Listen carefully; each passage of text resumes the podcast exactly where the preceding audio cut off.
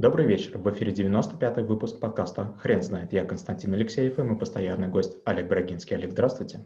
Константин, добрый вечер. Хрен знает, что такое наставничество, но мы попробуем разобраться. Олег, расскажите, пожалуйста, почему наставничество – это навык? Молодой специалист, э, приходящий на работу, не знает, где находится кафетерий, туалет, а, где брать расходные материалы, ксерокс, принтер, заводоуправление, а, отдел кадров, юристы. И здорово, если у него находится чуткий товарищ, который помогает. Если такого не находится, возникает э, недовольство первыми днями на работе, растет э, нелояльность и кажется, что нет заботы. В таких случаях представляют наставника. Это простейшая форма, при которой человек отвечает на любые ваши вопросы, потому что его об этом просили. И с другой стороны шкалы, совсем с другой стороны шкалы, находится наставничество другого рода, когда вы уже опытный руководитель, вроде бы давно руководите, но в какой-то момент времени сталкиваетесь с ситуацией, которой на вашем веку не было. Вы вспоминаете, что, в общем-то, жизнь циклична, и наверняка у кого-то из предыдущего поколения были или похожие, или какие-то аналогичные истории. Вы приходите и говорите, можете ли, пожалуйста, дать мне совет? И вами начинает опекаться человек, который, скорее всего, находится на пенсии, который на работу уже не ходит, но с удовольствием готов поделиться а, хитростями и тайнами профессии, тем более, что последние лет 5 или 10 никто к нему за похожим не приходил. Почему люди идут в наставники?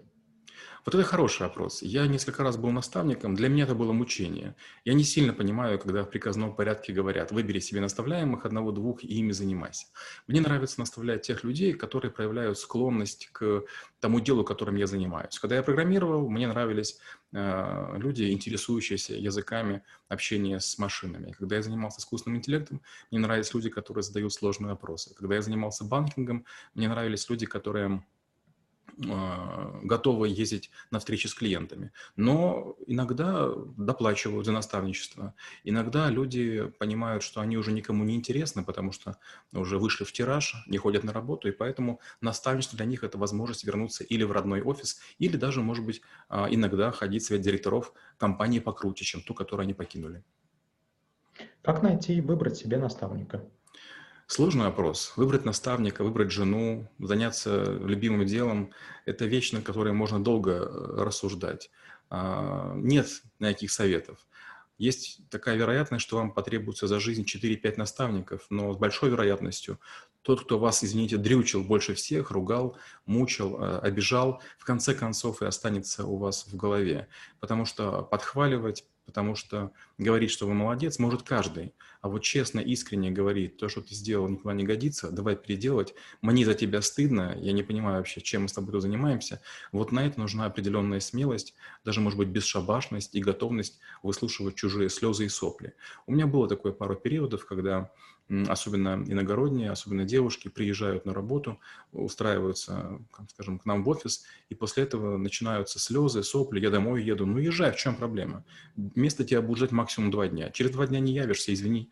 Ну, и почти все возвращаются, успокаиваются, через год-два и говорят, боже мой, как же терпели наши истерики? Да все очень просто. Все молодые люди, к сожалению, склонны к тому, чтобы в какой-то момент э, хлопать хвостом, биться об лед и покидать территорию.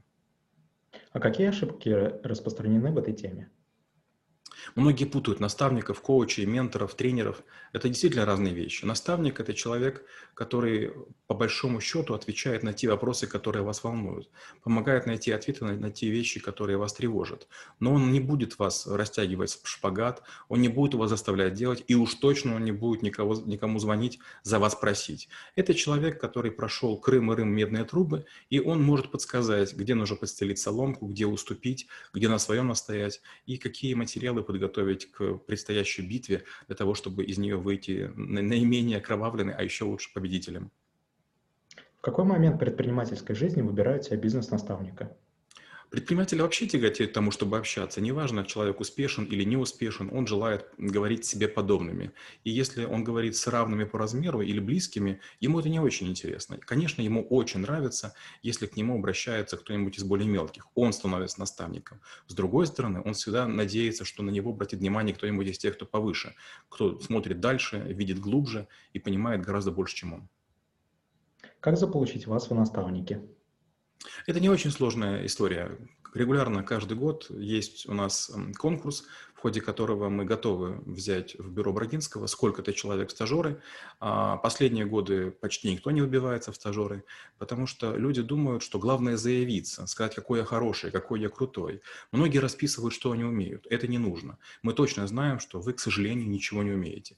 Ну, представьте, вы закончили какой-то вуз, вы где-то работали. Скорее всего, вуз у вас один, скорее всего, индустрии 2-3. Мы же, как трэблшутеры, мы находимся на поле 625 навыков. Мы быстро читаем, быстро набираем и другие всякие вещи делаем. Поэтому не нужно рассказывать, какой вы крутой, расскажите, что вы умеете делать, чтобы мы поняли, что вы сможете нам платить. Нам не нужны деньги. Школе нужна поддержка, нам нужен видеомонтаж, нам нужна коррекция фотографий, нам нужно описание текстов, нам нужно программирование, верстки сайтов. Если вы это умеете, вы делаете ту работу, которую мы вас просим, взамен мы занимаемся вашим наставничеством.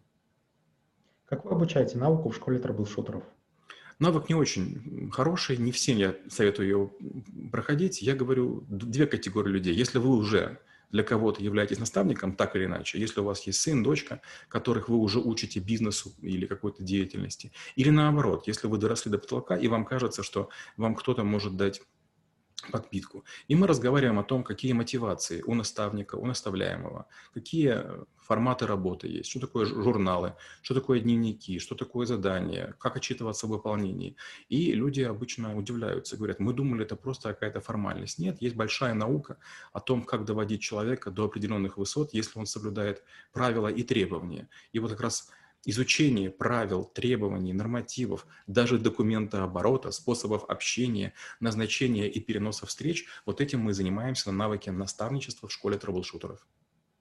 Спасибо. Теперь на вопрос, что такое наставничество, будет трудно ответить. Хрен знает.